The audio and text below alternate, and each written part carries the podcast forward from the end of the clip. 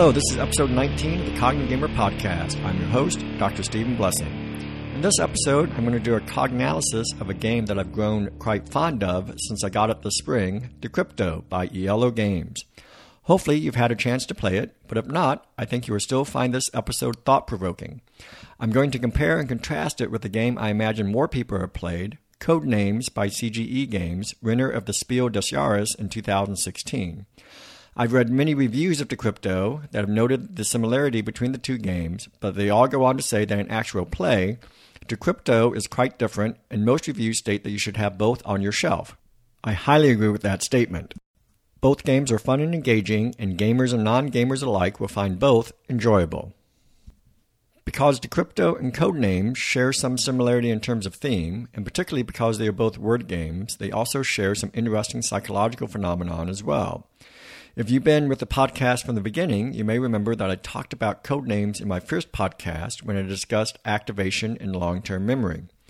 Decrypto also relies on that concept, but due to differences in how the game is played from Codenames, it relies on it in a different way. Discussing Decrypto and Codenames together will allow for a deeper conversation into how exactly activation works in memory. Let's get things going with a quick refresher on Codenames, and then I'll describe Decrypto in a bit more detail as well. If you haven't played Codenames before, it's played with two teams red, red team, and blue team.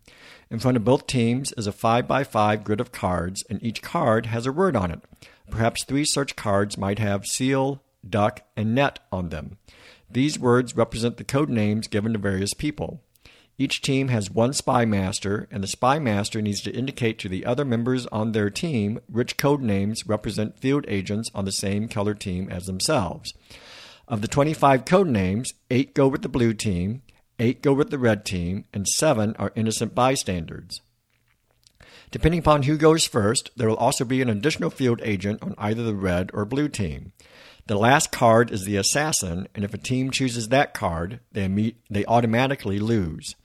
The spy masters have to talk in code, though, as they try to indicate which field agents go on their team. Spy masters can only say one word and one number.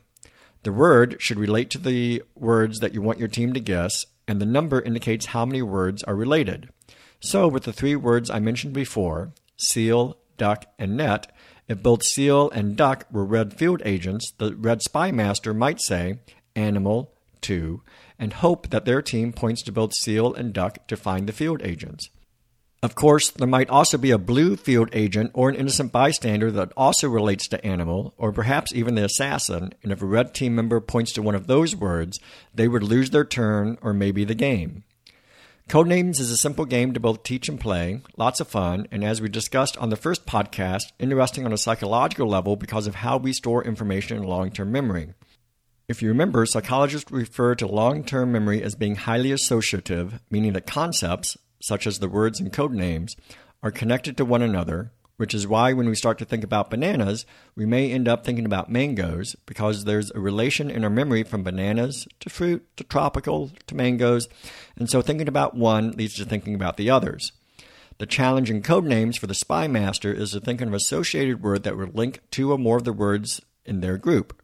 In that first episode, we also talked about activation of items in long term memory, where more active items are more likely to be remembered and also more quick to come to mind.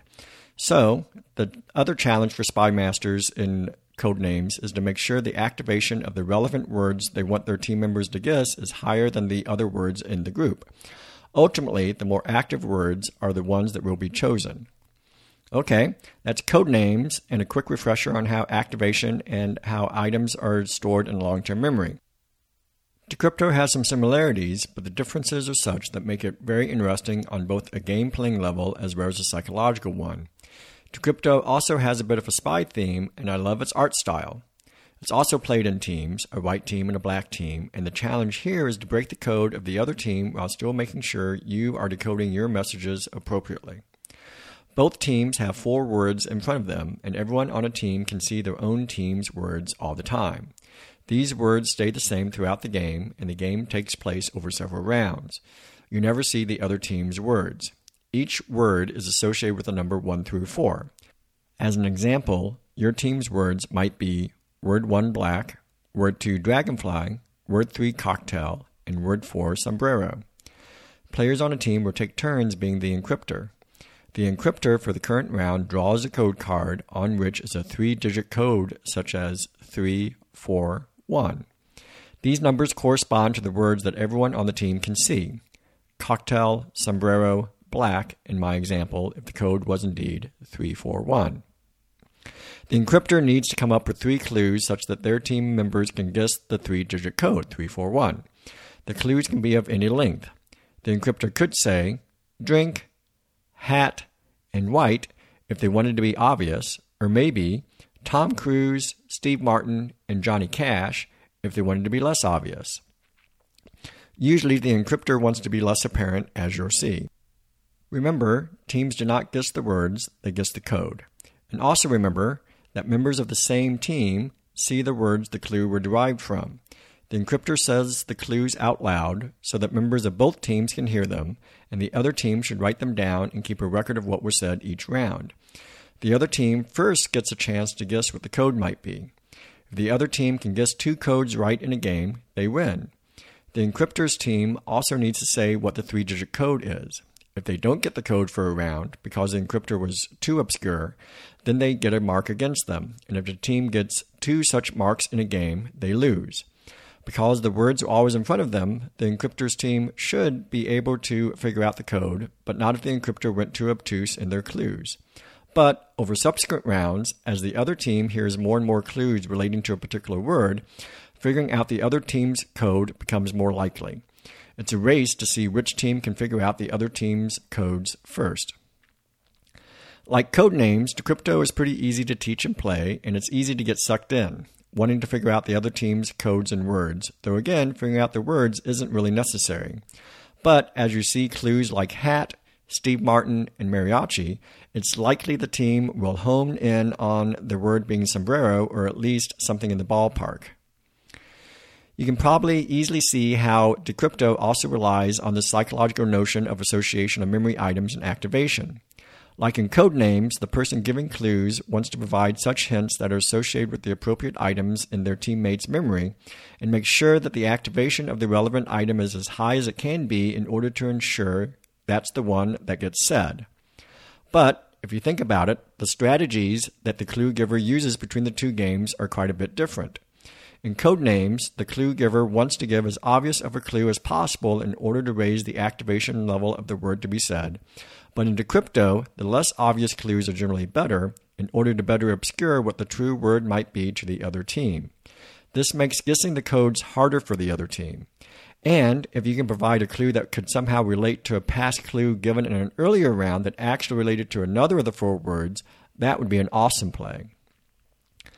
That strategy difference between the two games is ultimately related to a psychological difference in how the activation levels are being manipulated between the two games. These differences can be illuminated by considering a very precise way in which researchers have theorized how exactly items are stored in long term memory. Now, then, fair warning, we are going to go a little bit into the details here, and the details involve just a smidge of math. Just like some people are surprised that some game designers really get into math when they design games, some people are surprised that some psychologists really get into math when they develop theories. I think you'll find it a very fascinating journey, though, and for some of you, you will be surprised at how carefully these things have been considered. I'll keep it as high level as I can, and there will not be a quiz at the end. I want to peel back the curtain a little bit so that you can appreciate the care that some researchers have done in thinking about these issues. The story actually begins a couple of hundred years ago in the late 18th century. Reverend Thomas Bayes thought about how the probability of an event being true is affected by what evidence you have collected. Bayes was essentially an armchair mathematician, finding it an enjoyable hobby in between giving sermons. He was interested in how people did inductive reasoning based on evidence. His findings now have a whole class of statistics named after him, Bayesian statistics. Again, we won't go into the details or all that much depth, but I will talk about one central aspect of Bayesian statistics, namely Bayes' theorem. Bayes' theorem is a precise formula of how the probability of an event being true should change based on the collected evidence. It turns out that modern day psychologists argue about how closely humans reason according to Bayesian probability. That is, do the decisions we make resemble what one would predict if we were following something like what Bayes' theorem would suggest? There's some evidence on both sides of this particular ledger. Before we talk about this evidence, though, and how it relates to the games we play, like Decrypto and code names, let's talk about Bayes' theorem in a little more depth. Conceptually, it's pretty simple. Bayes' theorem states that the probability of an event being true given certain evidence is equal to how likely the event was to happen one way or the other times the probability of the evidence existing if the event did indeed happen. Okay, that may be sounding a bit deep. Let's break it down. There are three pieces. First, what we are computing, the probability of an event being true given the evidence, is also sometimes known as the posterior probability or in other words, the probability after the fact once all the evidence has been gathered. The posterior probability is equal to the product of the other two terms, the first of which is known as the prior probability. That's the probability of the event being true given no evidence, or the probability of this thing happening on any given day. If it historically rains 30% of the days where you live, then the prior probability of it raining today is 30%. The prior probability is multiplied by the last term, which is sometimes known as the likelihood ratio. That is, what is the likelihood that this particular evidence will be seen given that the hypothesis that I'm wondering about is true? We all know that the actual probability of it raining today is affected by many different factors, and that's the evidence that a meteorologist will use to state the actual probability of it raining today, or the posterior probability. How does this apply to game playing? It's all over the place, actually. I recently picked up Downforce by Restoration Games to use in my cognition of game playing class. I played it a couple of times here recently to make sure it's going to be a good fit.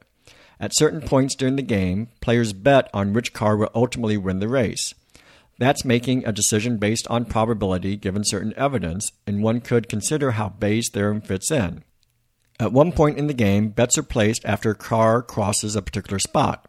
What's the probability that the first car that crosses the first yellow line ultimately wins the race, not considering any other of the evidence? That's the prior probability, which in theory could be computed based on all the games of downforce that have ever been played, or perhaps even from a statistical analysis of the cards in the game. You multiply that by the likelihood ratio, which is the evidence that you have, such as the current positioning of the other cars, the other player's powers, and the cards in your hand that the car that just crossed the yellow line will win the race. Again, that's the likelihood ratio because it's based on the current state of the game, the evidence. Multiply that likelihood ratio by the prior probability, essentially, and you have the posterior probability of that car winning the race, which should inform your betting. Game players specifically, and people in general, make those sorts of decisions all the time. What's the probability of us having chicken tonight for dinner? What's the probability that while playing Secret Hitler, my friend is a fascist? What's the probability that I get a raise next month at work? What's the probability of this clue in code names or in Decrypto pointing to this word versus that word? Anytime we reason based on evidence and prior probabilities, Bayes' theorem could come into play. In Secret Hitler, I know how many fascists and liberals there are, and I know some of what's been seen in the policy deck. I can use that information in conjunction with the evidence, such as how I know how my, how my friends play Secret Hitler, to figure out my best play.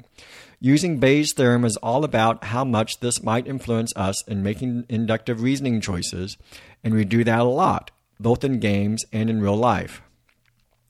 So the question becomes do people reason and make decisions using something that really resembles Bayes' theorem? In any of this, let me be clear that I'm not implying that people are actually getting out their calculators and computing actual probabilities, but rather that our brain machinery has adapted itself such that Bayes' theorem is an adequate predictor of people's choices. As I mentioned before, there is evidence to support both sides. In episode 17, I talked about a decision making fallacy called base rate neglect. The base rate is essentially the prior probability. Remember, that's the probability of something happening on any given day without any particular evidence. As the name base rate neglect implies, and as I gave examples in episode 17, in at least some instances, people are bad at estimating the base rate of certain events. In some circumstances, we place much more weight on the likelihood ratio part of the equation, giving more credence to the evidence because it's more representative of the situation, as I mentioned in that episode, than we really should. Kahneman and Tversky of representativeness heuristic fame don't sound so favorable on Bayes' theorem as a way to predict human behavior. But they really like to look at the edge cases where our reasoning faltered. Maybe in more everyday situations it works out better? An academic book that made the rounds when I was in graduate school, Animal Cognition, edited by Charles Gallistel, described situations in which animals make decisions that resembled Bayes' theorem. For example, if you have two old men in a park feeding pigeons, but one man gave out bread at twice the rate of the other man, how does the flock of pigeons arrange themselves between the two men? In theory, any one pigeon should stay where the most food is, so presumably by the one giving out twice as much food. But the flock arranges itself maximally adaptably such that twice as many pigeons are around the man who is twice as generous. And if you look at the behavior of the flock, it's not static, such that you will see individual pigeons going back and forth, but at any one time there will be about twice the number of pigeons around the one guy. This is called probability matching, and the pigeons are modeling Bayes' theorem. So if pigeons and other animals do it, why don't humans? Well, it turns out there are a lot of situations in which humans do follow something that could be modeled with Bayes' theorem. And those situations include decision making and problem solving, like we do in playing games like Downforce, and also in retrieving words like we do in code names and Decrypto. My thesis advisor in graduate school, Dr. John Anderson at Carnegie Mellon University, developed what's referred to as a unified theory of cognition. That's a theory that attempts to tie together a whole bunch of cognitive phenomena. I may be biased, but his theory, the ACT theory, is one of the better such theories out there. I'll put a very readable reference in the show notes if you want to find out more. For now, I'll just note that at the heart of how we do memory retrievals and solve problems has Bayes' theorem at its heart. For memory retrievals, according to the ACT theory, the probability that a memory item will be retrieved on a given cycle in a given context is equal to the base rate of that item times the likelihood of the current context suggesting the need for that item. Again, that's Bayes' theorem, and that same underlying mechanism can explain how we approach the different strategies of decrypto versus codenames, along with taboo, outburst, monikers, and other games of that ilk. How exactly does that work into how we play decrypto and codenames? According to Bayes' theorem, your choice in choosing clues and words in both games should be whichever word has the highest posterior probability. In other words, given the clue that serves as the evidence in this case, what word is most probable. On any given turn, the prior probability of the base rate will be about the same. At the start of the turn, 1 out of 4 for decrypto, and at the start of the game, 1 out of 25 for codenames. That would change as the round plays out and the game progresses, but the point here is that the base rate isn't as important. What changes is the likelihood ratio. Given the clue that my partner just gave, what's the probability is a reference to this word. In a game of Decrypto, the encryptor just said Tom Cruise. Does that better suggest black, dragonfly, cocktail, or sombrero? If you know movies, then the posterior probability of cocktail should be higher than the rest, and in this case, pretty high. Good clues in Decrypto depend on making what might be considered tenuous connections with your clues in order to perhaps just barely nudge out the others so that across rounds the other team won't be able to figure out how your clues all fit together. Good clues and code names tend to be a bit more obvious to really ensure that the posterior probability of the intended words are raised to where it's obvious what words your two teammates should point to. If three of your same color field agents are all animals, then animals 3 is a great obvious clue that should work to get your fellow spies to point to the right words. As advertised, that was a bit of a deep dive into probability and psychological theory making, and I appreciate you sticking it out to the end. I think this is a very important and interesting issue, and one you can hopefully really see how affects your decisions as you play games in terms of how you give and interpret clues in games like Decrypto and Codenames, and also how you make choices in games like Downforce and social deduction games like Secret Hitler. As always, I welcome any comments or questions you may have, so please email me, steve at cognitivegamer.com, and also visit my website, cognitivegamer.com. Also, you can like me on Facebook Cognitive Gamer or follow me on Twitter at cognitive underscore gamer. I'd appreciate it if you took the time to give this podcast a rating and a few kind remarks on iTunes or wherever you listen to Cognitive Gamer. This will make it easier for other people to discover the podcast. I appreciate those five star reviews. Until next time, remember to think about what you play and have fun doing it.